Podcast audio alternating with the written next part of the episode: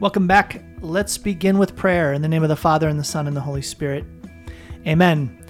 Heavenly Father, glorious God, we love you and thank you and praise you for who you are and all that you've done for us. And Lord, I ask that you would truly give us the blessings we need to be opened to receive your word.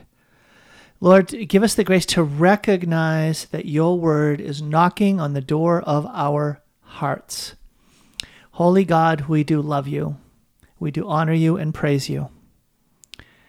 Lord, I ask you to bless Carrie, bless me, bless this program, and all those who listen, that as we enter into uh, the final week of the liturgical year, that we would honor you as King and welcome you as King in our lives.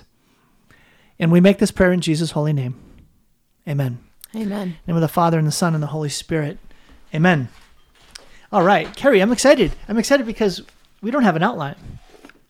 Is that is that a new thing for us? Oh yes. I, actually, is- it's not new. We've had outlines. We just didn't really honor them uh, in terms of how quickly we go through things and all that. So this is a keeping it real program. Uh, okay. you gonna go with that? I am. I am. I'm gonna go with a hot cup of tea. Nice. I have one too with some foam in it. I got to tell you, this is like this is primo gift territory, right? Like I don't know. You gave me that gift. I, I It was was shocked. from your mother-in-law, the foamer. oh, was it really? Well, she oh, bought us wow. actually a. And for Christine, Christine who visited, I love Christine, your sister, who came and visited us. It was great to have Christine here. We were debating on whether or not to have her on the radio. I said that would be fun for her, but you gave it a thumbs sideways. I what? You're throwing me under the bus, Christine. do not listen to her. Christine is, is special and a, a great gift of God to us in our lives, and it was wonderful to be able to have her here. Uh, she missed her mom. She so she's back home with her mom uh, on in Tacoma. So God bless them. And but what a gift! Um, so I finally got around to opening my gifts. Uh, I, I, that's not my love language. My love language isn't gifts. It took me 20 years to figure that out. Uh, yeah, I think you opened them like five days late, but Well, and I only opened them because like Liliana, our youngest, brought them to me and said, "Dad, aren't you going to open your gifts?" I, I don't know if I was just like waiting. such an impact I don't on know you. if I was just like waiting for like, "Hey, uh, aren't we going to kind of like gather everyone around and have me like open them in a ritual kind of fashion? do we want to Create we, an event out of it?" That didn't happen. It did not. I got, got crowded right out. Uh, There's a wound Tom. here. I think there's a we wound already here. went through this. Why your birthday was what it was.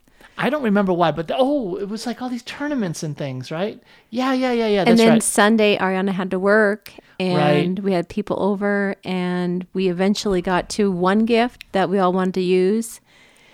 Oh, then- that's why we chose that gift. Oh, I don't it, know. It we benefited the whole family. try it out, and then a couple days later, you opened up the teapot. I don't even know what it's called, but it's that hot. It's um, yeah, it's like a sort of like a hot plate concept, but I never, re- and it's the same concept that's used in the in the um, steamer, that little like it steams milk. Um, it's like a, a coil, right? It's co- it's a coil. So somehow it's using electricity to heat up water or milk really, really fast. I mean, I'm stunned at how quickly it will heat up, um, like a a, a, um, a whole kettle of water. Really, it's amazing, and it looks cool too. It starts as a red light. it's at Costco. Costco, $10 there you go. off. Costco gift. Go look it up. yeah, But if you have, if you, well, you would wait for five, six, seven minutes for the tea to boil on our stove. And I'd be like, why didn't you just put it in the microwave? It's like a minute. yeah. So I think that um, I, I would always debate, like if I like, because I would be thinking about time, and I would think about cost, and I'd think about quality. So it's the quality triangle. And oh, now listen, this actually goes through my head. That's good to know. I would like to know your thoughts. Yeah, this is how I live, right? I think about this quality triangle. You, You can't you can't have all three. You got to pick two.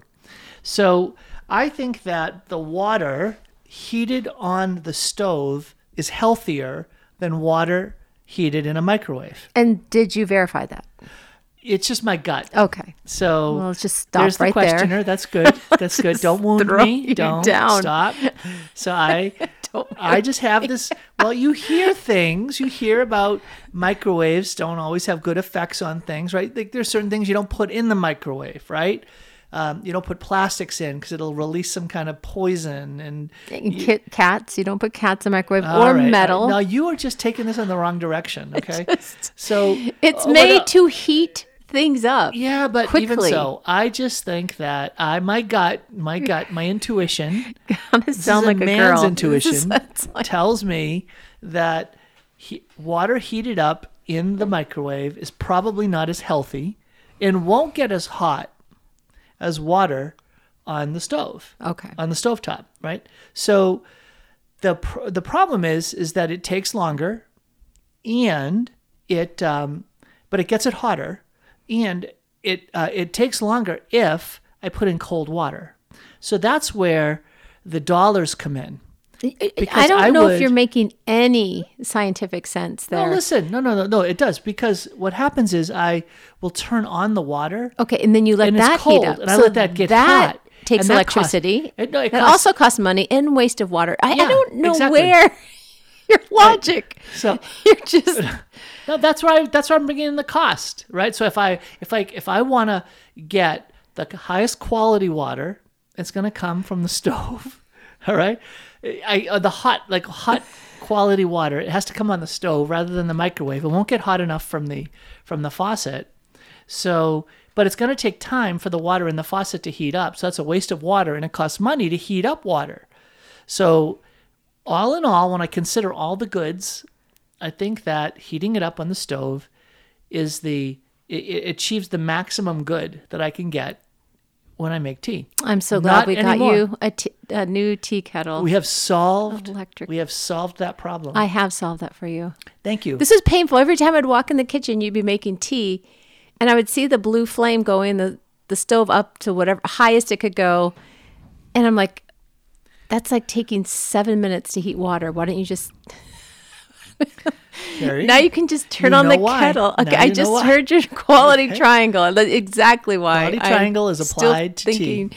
All right. Oh, how we live in our thoughts, how we hold on to our ways of seeing things. And this is not like a moral issue. This is just these idiosyncrasies. You know, are you a chatterbox? Are you someone who's quiet? Do you like boisterous, fun outings? Or are you one who likes to sit peacefully home and read and contemplate and share? And Yes. I mean, God makes us so different, which is wonderful. We complement each other. But I just remember my parents arguing about the dumbest of things in their retirement years when we lived with them for that year, Tom, before we had children. And I just thought, will I be like that when I get to be their age? And I see us turning into that.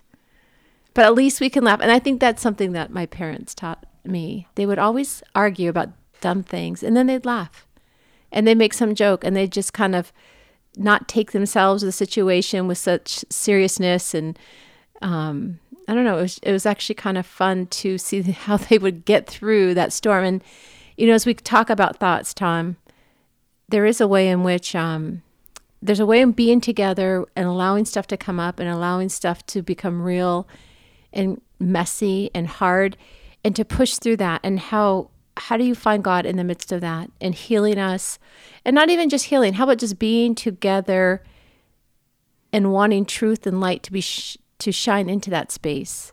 Yeah, one of the here, here's you're talking about the theme of speech, the, the theme of communicating, the theme of words, and how we speak to each other. It takes root. It actually it, it doesn't just like go from my mouth to your ears. No, it ends up planting itself in your in your brain, in your mind, and in your heart. And that that's a that's a um, that's how God made us. This is an incarnational way, in the flesh way, of recognizing just a really important truth. How we talk is going to take flesh. These word, like the word became flesh and dwelt among us. The words that we speak to each other take flesh in each other's lives. And I really don't believe that we appreciate, you know, we're cognizant of, I mean, we're really not cognizant of, and um, treat with as much reverence as we ought the words that we speak to each other. And as a result of that, there's real loss. I think that in this last couple days, I've had this huge conviction of not so much the words I speak, but where do my words come from? They come from my thoughts. And so as I see you there with the teapot turning on the stove, what are my thoughts about my husband as he's doing this, which bothers me or it makes no sense or I want to point it out. I can't just like delete, edit, don't say anything. And the little things that we live with with each other and the thoughts that capture my mind or that go through my mind, how are they edifying and uplifting? And how do they um, tear down or demoralize or rebuke? And I, there's, you know, things in my mind that I just don't say to you, but still, if they're negative thoughts or they're thoughts that are not uplifting, it affects me. And I even feel like it, it affects you to an extent. But once those thoughts take root, then they become speech and then it becomes action. I mean, they follow each other. And I was watching an NDE. No. Yes. Do you know what an NDE is? Uh, non destructive evaluation. it's a scientific process used in um, materials research. Very good. Near death experience. Oh, yeah, that too. Yes. um, my sister sent it to me. And the reason I'm thinking about thoughts is she, in her experience and her encounter with I am, who, when she encountered the Lord, um, gave her a, a download of, of thoughts and how that was so harmful. And he kind of rebuked her, but not in a, a destructive way, just more like, do you realize the power of your thoughts and how how impactful it is, the way you think about others, and then how that can take root, and then you can talk about them, and then you you act on it. And I know we say in our our creed or in the um, when we we pray the Tell them what is it we pray when we forgive Gloria, us our sins? creed, uh, the con- confiteor. yes. The I confess. In my thoughts and in my words. Yep. And what I've done and what I failed to do. And the conviction of my thoughts and what I have failed to do just really took hold of me in the last couple of days. And so in this tea kettle situation, it's just an example. I was it just kind of came to example. me. So I don't. Do you ever do this? Like when I see someone, like let's imagine I'm um, walking down the street and there is a person in need, like a, a person who's probably homeless, um, and just is visibly not attractive, right? They maybe are smelly, they are broken, they're dirty, etc. And as I approach them, as I am walking towards them, eh, what goes through my mind, thoughts, is if that were Jesus or the Blessed Mother that's where I go if it's a man or a woman. What would I do?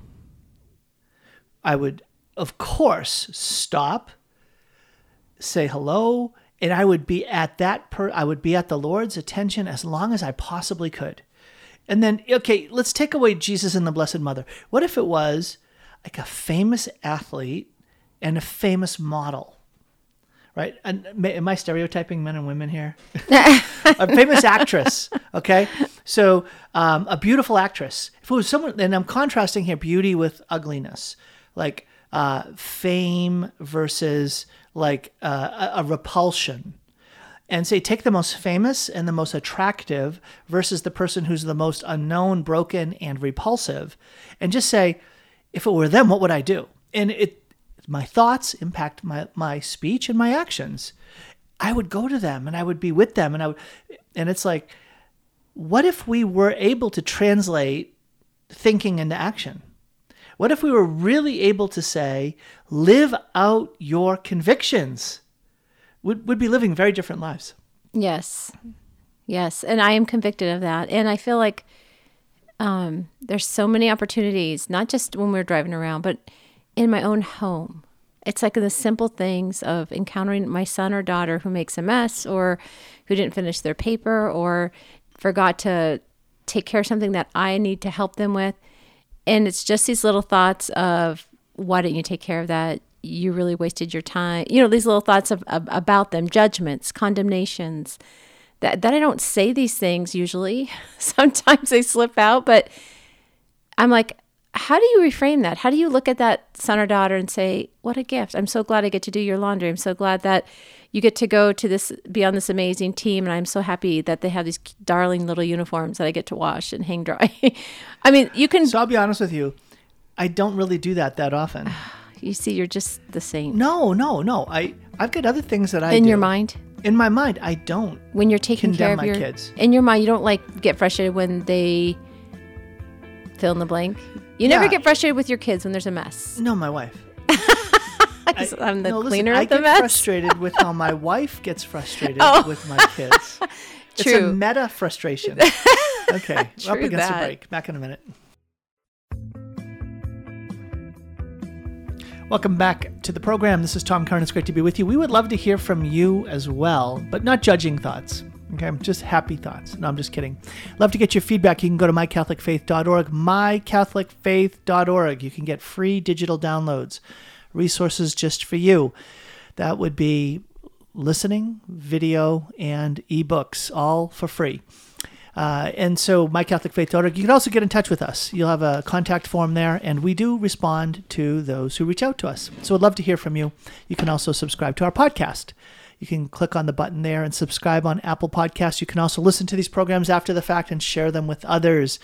Carrie, just before the break, we were talking about, you were kind of sharing very authentically about how you fail in your thoughts and sin by being judgmental. Was that what it was?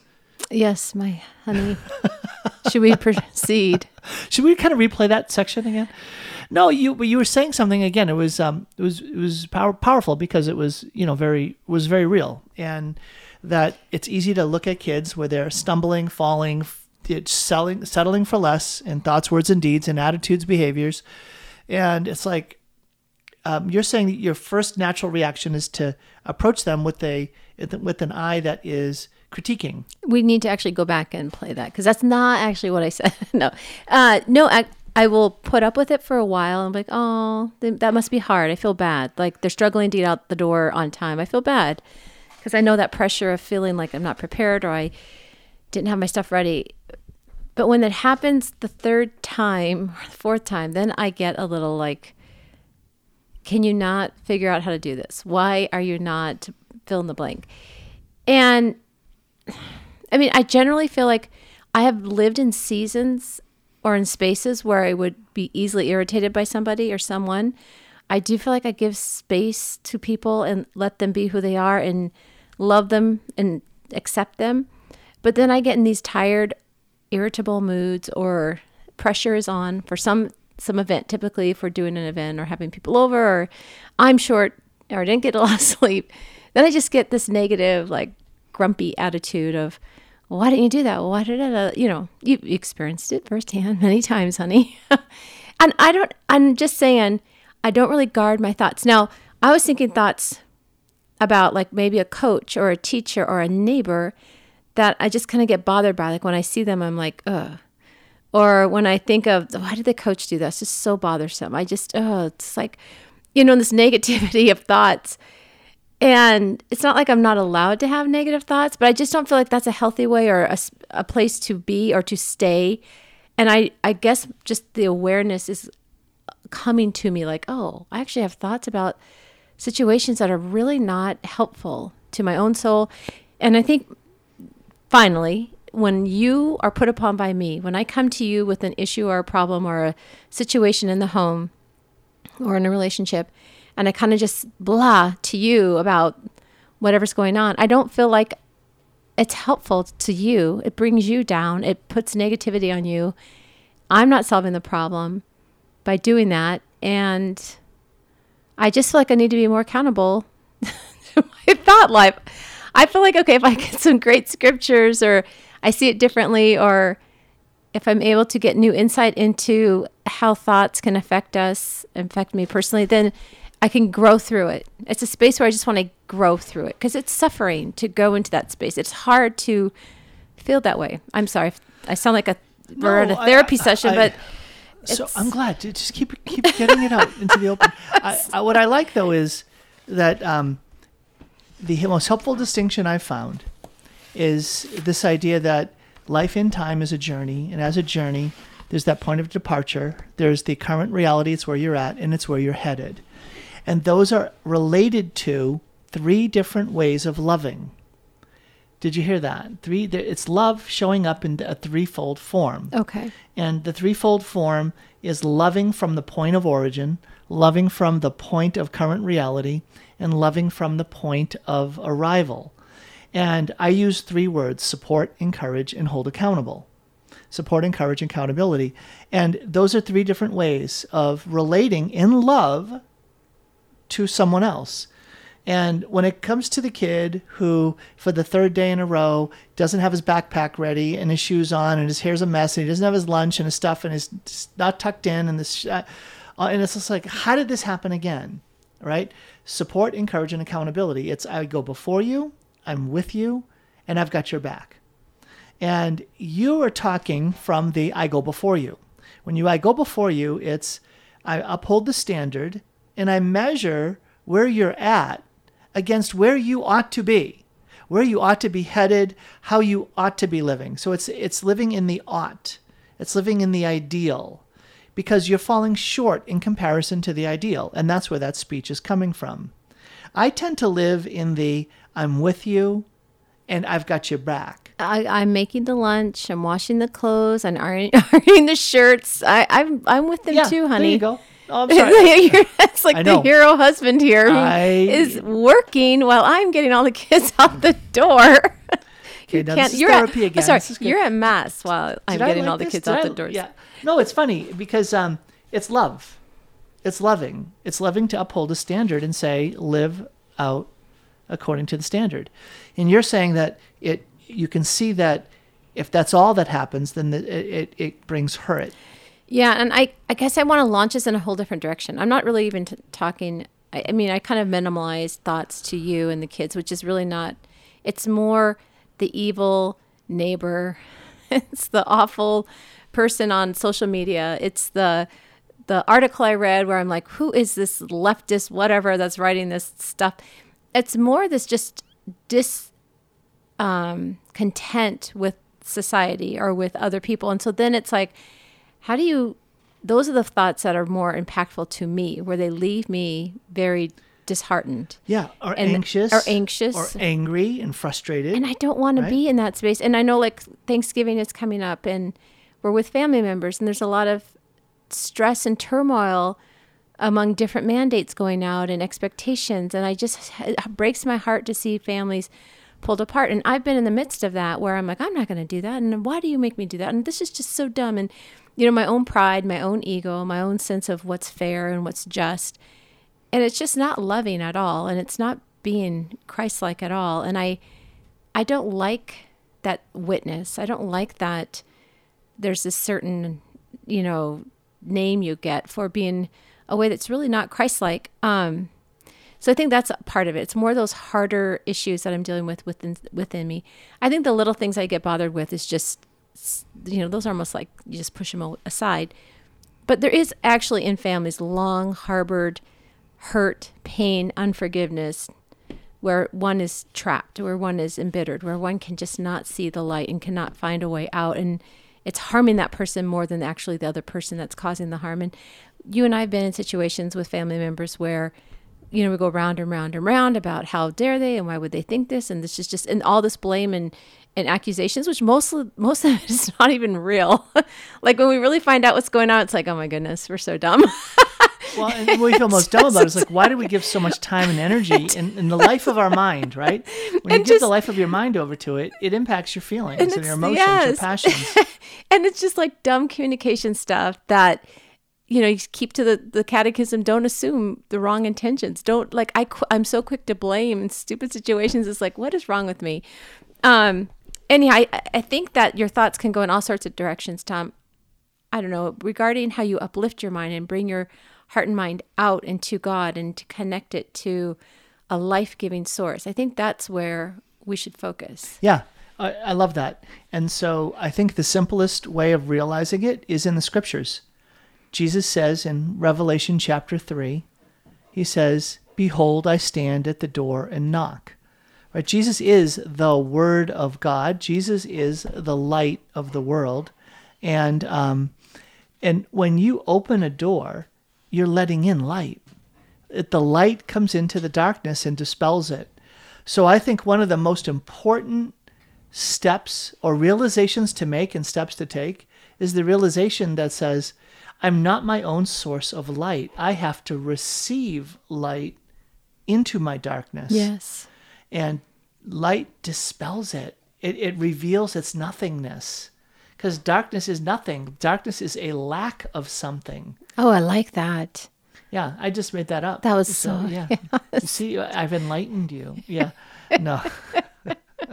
so, it's a, it's a privation. It's a lack, and so um, the question becomes: What are we doing to allow God's light to enter our darkness? To allow God's word to come in and cleanse, transform, and uh, I want to say just sever us from the bondage to other words that have taken hold in our lives.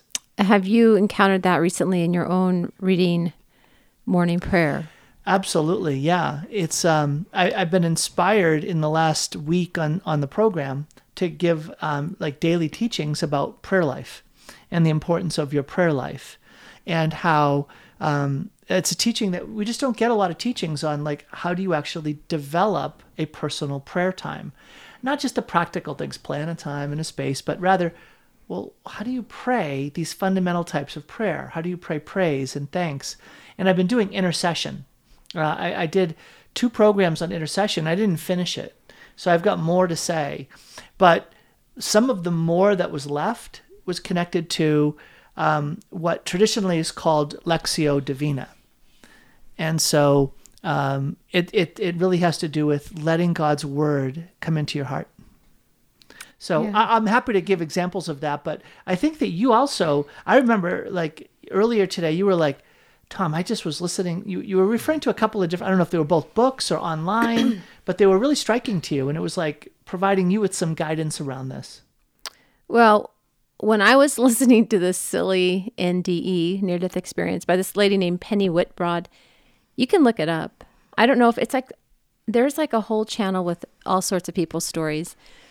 And her name's Penny Whitbroad. I guess you can look it up that way. Her story was actually very well done. It, it- you know, all near death experiences get a little weird. Like they get a little out of the comfortable faith box of our creed and our beliefs because it's talking about sources and light and I think she mentions the life before. I'm like, what? and it's hard for Christians to stomach theologically what's going on. And I know when we had our friend, our neighbor, have this experience, he just said so many of his boxes were blown apart.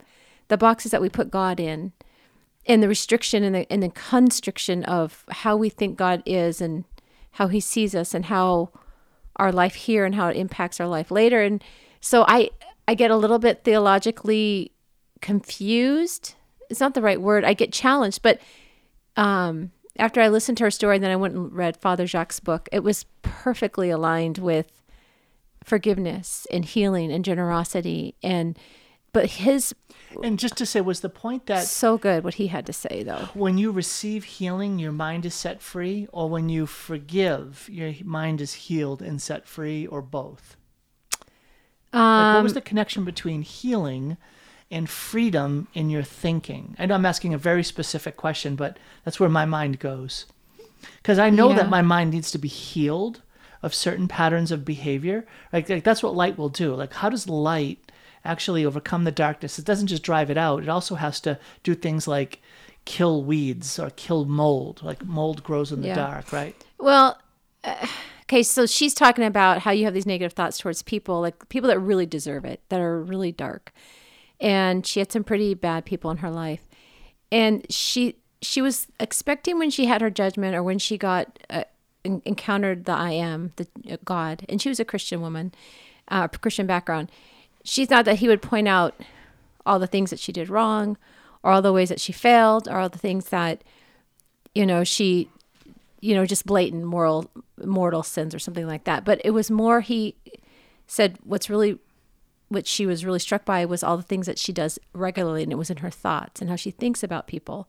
So that's when I started to look into and pray about that and it was very convicting to hear what she said but it's also, you know it's the whole thing of negative thoughts um, attack others, and there's energy, and it, energy is absorbed, so it gets kind of goofy. But the bottom line is, um, when you forgive others, it frees others and it frees yourself. When you hold on to darkness towards others, it darkens yourself. And so I'm thinking of the people that I'm irritated with is probably more the social media, what's happening in our country. And that is leaving me without peace. And I want to pray and I want to be set free and I want to know God's in control and that he he doesn't want us to be angry or anxious over all that we're encountering day to day. So I think that's so where Carrie, I was going. What I think of is paragraph 2853 of the Catechism. And paragraph 2853 says, uh, in, Are you showing off? I am showing off. I'm flexing here since I didn't know you were going to go here, and I don't have my catechism. Okay. But it's um, it it says that the um, we do not have the power to forget or forgive those uh, the sins of others, the sins that, that others have committed against us. True. But the Holy Spirit has the power to heal our hearts and to purify our memories and turn even hurt into intercession. How powerful is that? so powerful. it's like what we can't do on our own. We can't forget or forgive those who have sinned against us Yeah. right? It, it's only the Holy Spirit who can do it, but we can ask the Holy Spirit to to come in and, and be released in our hearts and to fr- to purify. There it is, purifying the memories. Fa- Father Jacques says when you foster resentment towards someone, you can't stop thinking about them, and then you're filled with these negative feelings that absorb a large part of your energy. And so there's this like quote unquote investment in that relationship that does not leave us available, like psychologically, spiritually, for what we should be focusing on or concentrating on. So do you think of all the times there, that my mind is occupied by stuff that just should not be occupied with? yeah, I, absolutely. I've got a good example of it. It's it's powerful and, and disturbing, and I'll tell it in a minute on Sound Insight. Welcome back to Sound Insight. This is Tom Curran, and um, reflecting on the power of words. And, and Jesus is the Word of God, and how this Word wants to take flesh in us. And part of what will happen as we welcome God's Word into our lives and we ask the Holy Spirit to be released in our minds and our hearts is that we can be set free from bondage that happens not only of our own making, not only that we've just generated on our own, but when we're the victims of other people's sins. And so I've encountered time and time again when people have been hurt by others. They've been betrayed, especially in marriages, or they've been hurt in language and speech. Like, like think of our teenagers, how they have a hard time overcoming, like, uh, so, uh, the the uh, bickering, right? When the hurtful things are said, and then it turns into hurtful glares and glances, and then it's hurtful chatter, and then all of a sudden it's like what was a beautiful free relationship just goes south, and it's like no, God has to come in there and bring forgiveness because until forgiveness comes, until we can forgive, say, I forgive you, we ourselves are still bound up. And so the person who hurt us continues to hurt us because we refuse to forgive. And I know that's so hard because forgiveness doesn't mean you re enter the relationship. Forgiveness doesn't mean that you make pretend it didn't happen. Forgiveness doesn't mean that people get off the hook from having to make up for what they've done. No, none of those things are true. But forgiveness is an act that the Lord calls forth from us in part so that we ourselves are healed. Not only, but part of it is that we ourselves will be healed. Yes. I think, well, and again, one of my favorite passages is from, I think it's Luke 6. It's where it talks about forgiveness and do good to those who hurt you. And, but he goes on, he, it's like, and even God our Father, the Most High, he's kind to the ungrateful and the selfish. And just seeing how loving and kind God is to me, I'm selfish. I can be ungrateful. Um, You It's don't remember this so story, but I was criticizing a guy I was helping in ministry. I told the story on the radio a couple days ago. oh, you did? Yeah, early on in our marriage, and I was helping this guy trying to grow his ministry. I get back and I was like, I spent all these hours, and and you know he just doesn't get it, and he's not, you know, and and you said you should stop criticizing him and start praying for him. You don't remember? Oh, that. yeah, that sounds like me. Yeah. That sounds. and when I did, I started complaining to God. Oh Lord, bless this guy because Lord, he doesn't get it and he's not. And then I just said, Lord, he's not appreciative. I'm giving him all this time. And then the Lord said, How do you like it? and I'm like, oh, that's not very helpful, Lord. Thank I love you. when God does that. Yeah. Just because it's such a great slap. It's like a it's like an ice cold um, The ice bucket of bucket water. challenge, yes, right? right on you. And, but it's so great because you know God loves you so much. It's good. Yes. Uh, so you had the story that was That was it. Well, the the story I Oh. was going to say was a a woman, um, one of my mom's friends, that was in a abusive marriage, and she could not, would not forgive. And it was a decade later, and she was so bitter and angry. Ten years later, and I just I tried to get through to her, and I think I said, "It's like, do you realize he's still hurting you because you won't let go." You won't forgive, and she could not do it. yeah. I mean, in And I was so sad. And those are awful, Terrible. hard It's terrible. situations. I've not had to encounter that kind of.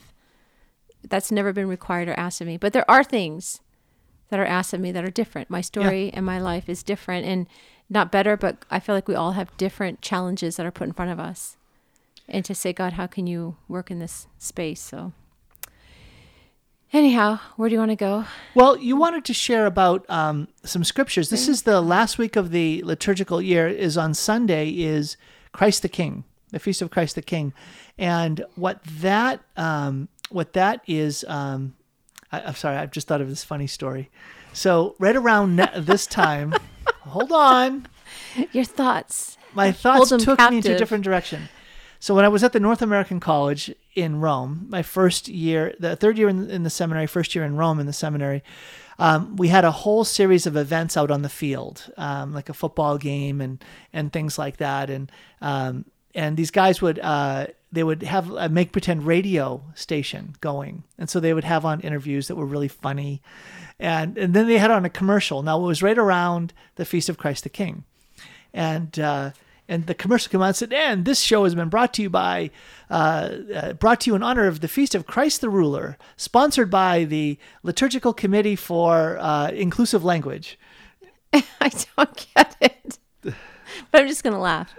Christ the King identifies Christ him as male. So Christ the Ruler is making it gender sensitive, Oh, okay. gender inclusive. Even back then, that was like 30 years ago. Yes, that was. It was like in 1987 Okay. that it happened. And you And I- remember this language? I this just remember. comment? I just remember laughing so much. I'm like, how clever are these guys who came up with Oh, this, okay.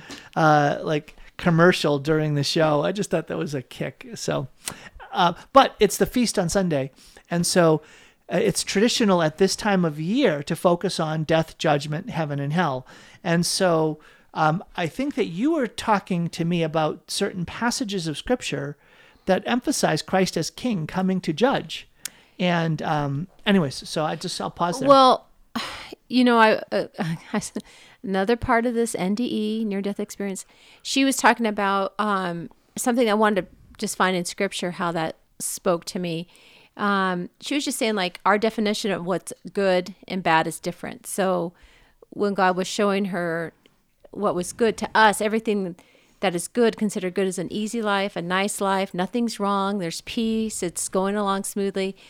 And she was in a broken relationship, and she said, but spiritually, God was showing her that good is forward motion, no matter how awful it feels, how grief stricken you are, how much suffering, how much struggle you encounter.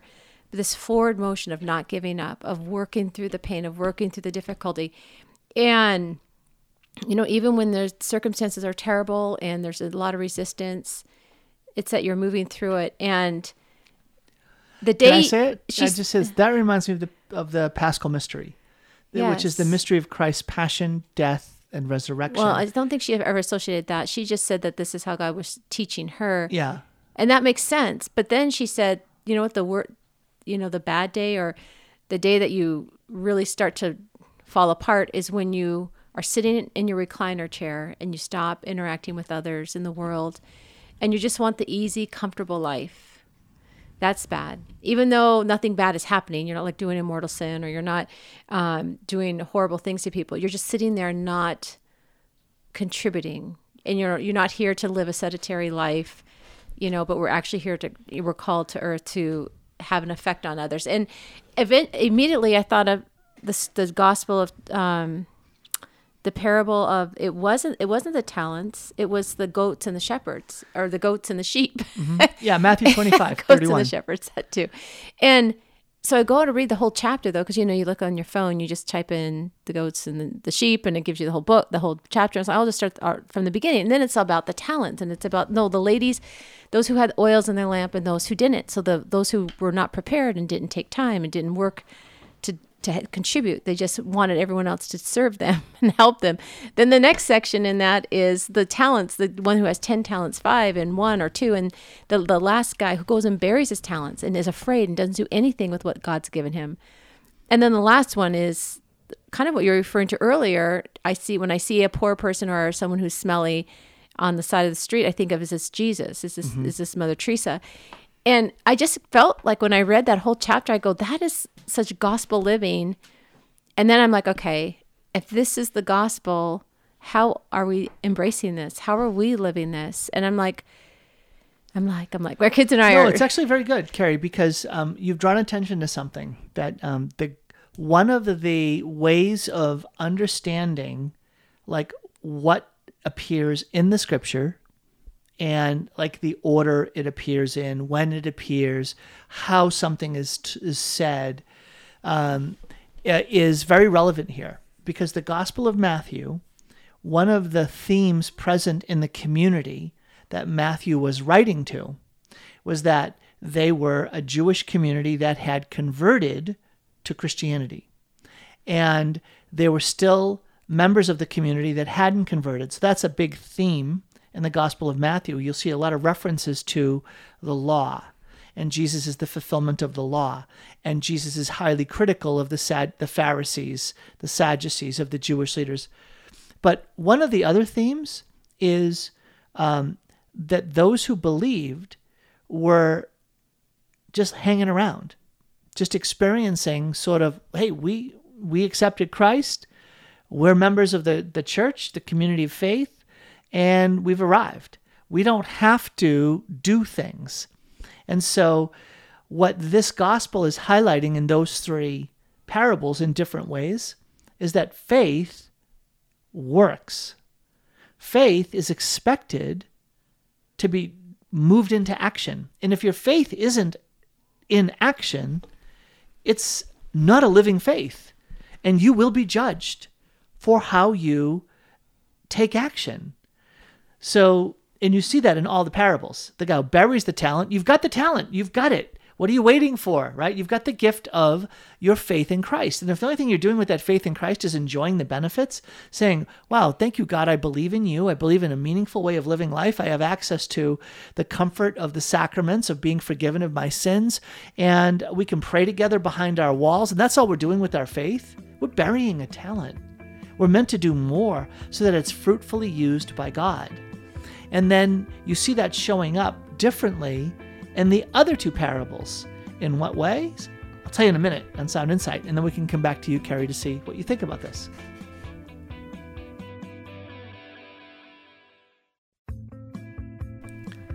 Welcome back to the program. So, Carrie, the um, so that's sort of the theology. The theology is that these these parables, um, written by Matthew to the community, uh, are meant to highlight stewardship like when we get to the one that is on the talents and the buried talents, right? You have they all are given the same thing, the one talent, and some come back two and five and then ten.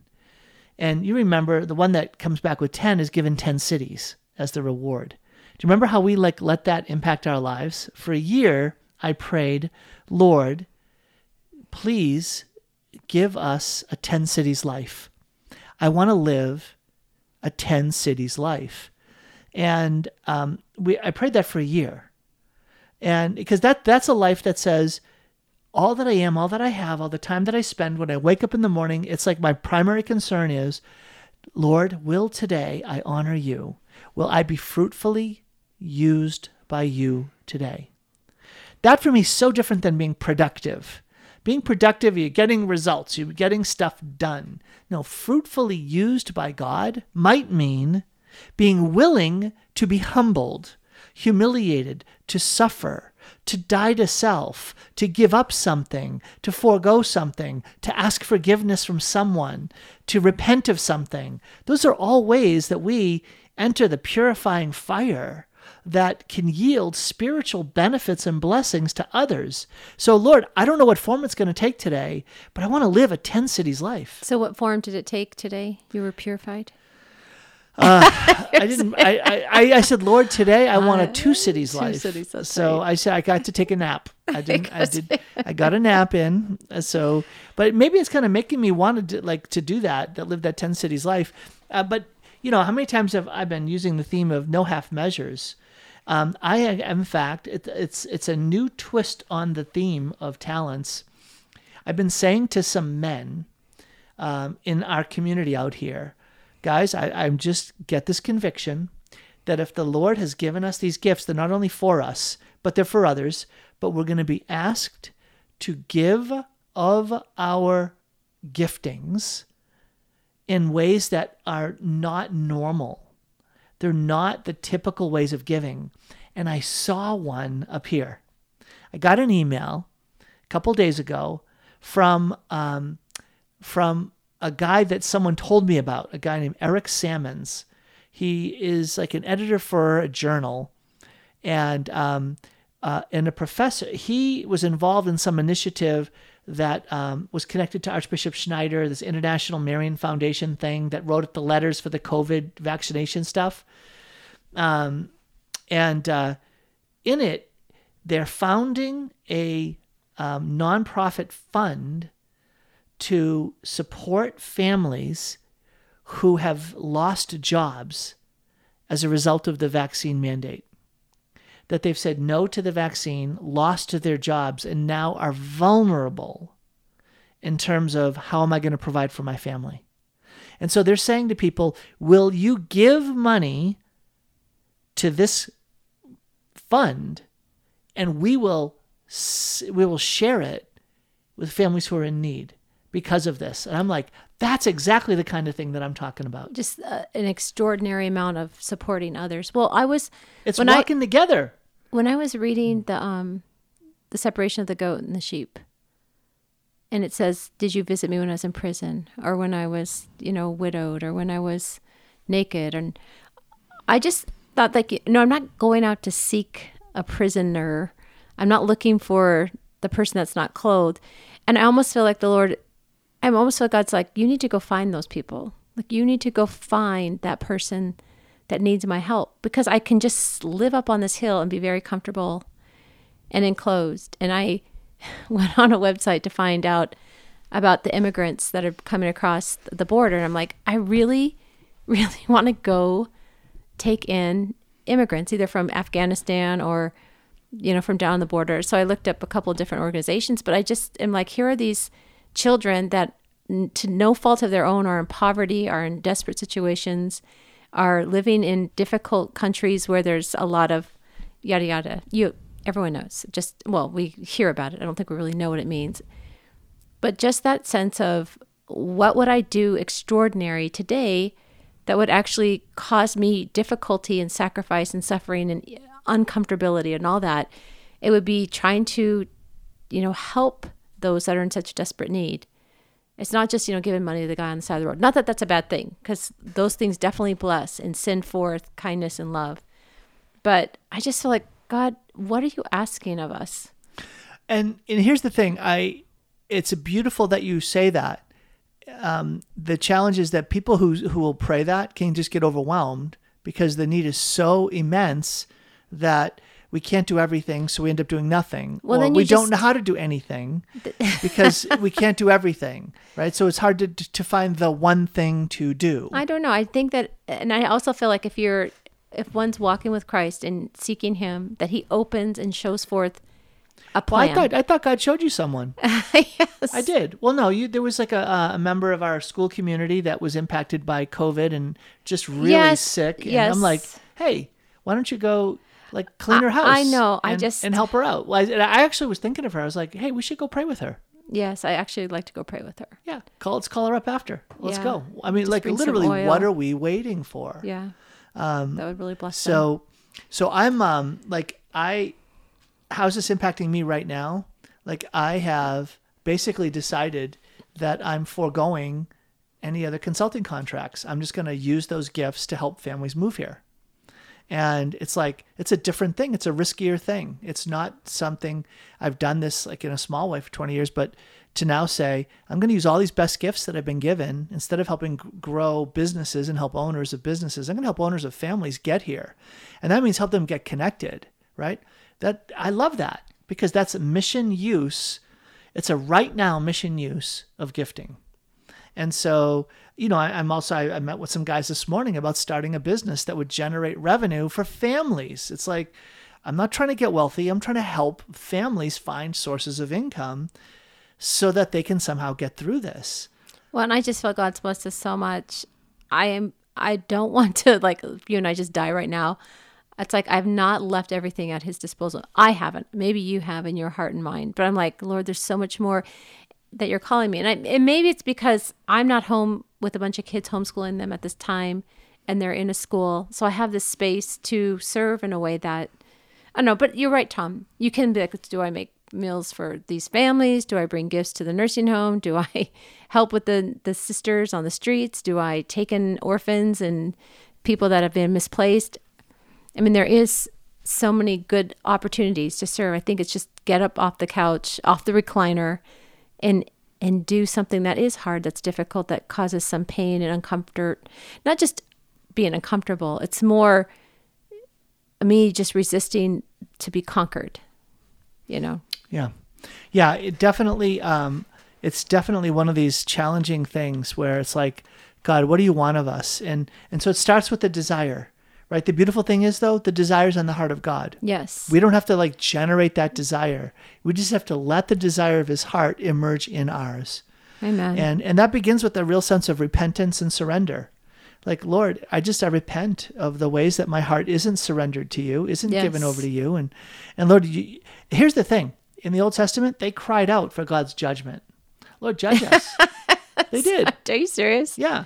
Yeah, if you look at, I mean, because I'm seeing all sorts of blessings from like lack of supplies coming through our, our our ports and the lack of this and lack. I'm like, finally, we can actually start taking life a little bit more seriously and, and what really matters. I mean, I just feel like there's so many things that. Well, well yeah, being stripped away of cover. I think that God is. I mean, I think that God. I think that we are seeing more clearly what Mother Teresa meant, St. Teresa of Calcutta, when she said that the poverty of the Western world, that was so materially rich and comfortable, was a worse condition spiritually than the people that were outcasts near death that she picked up on the street.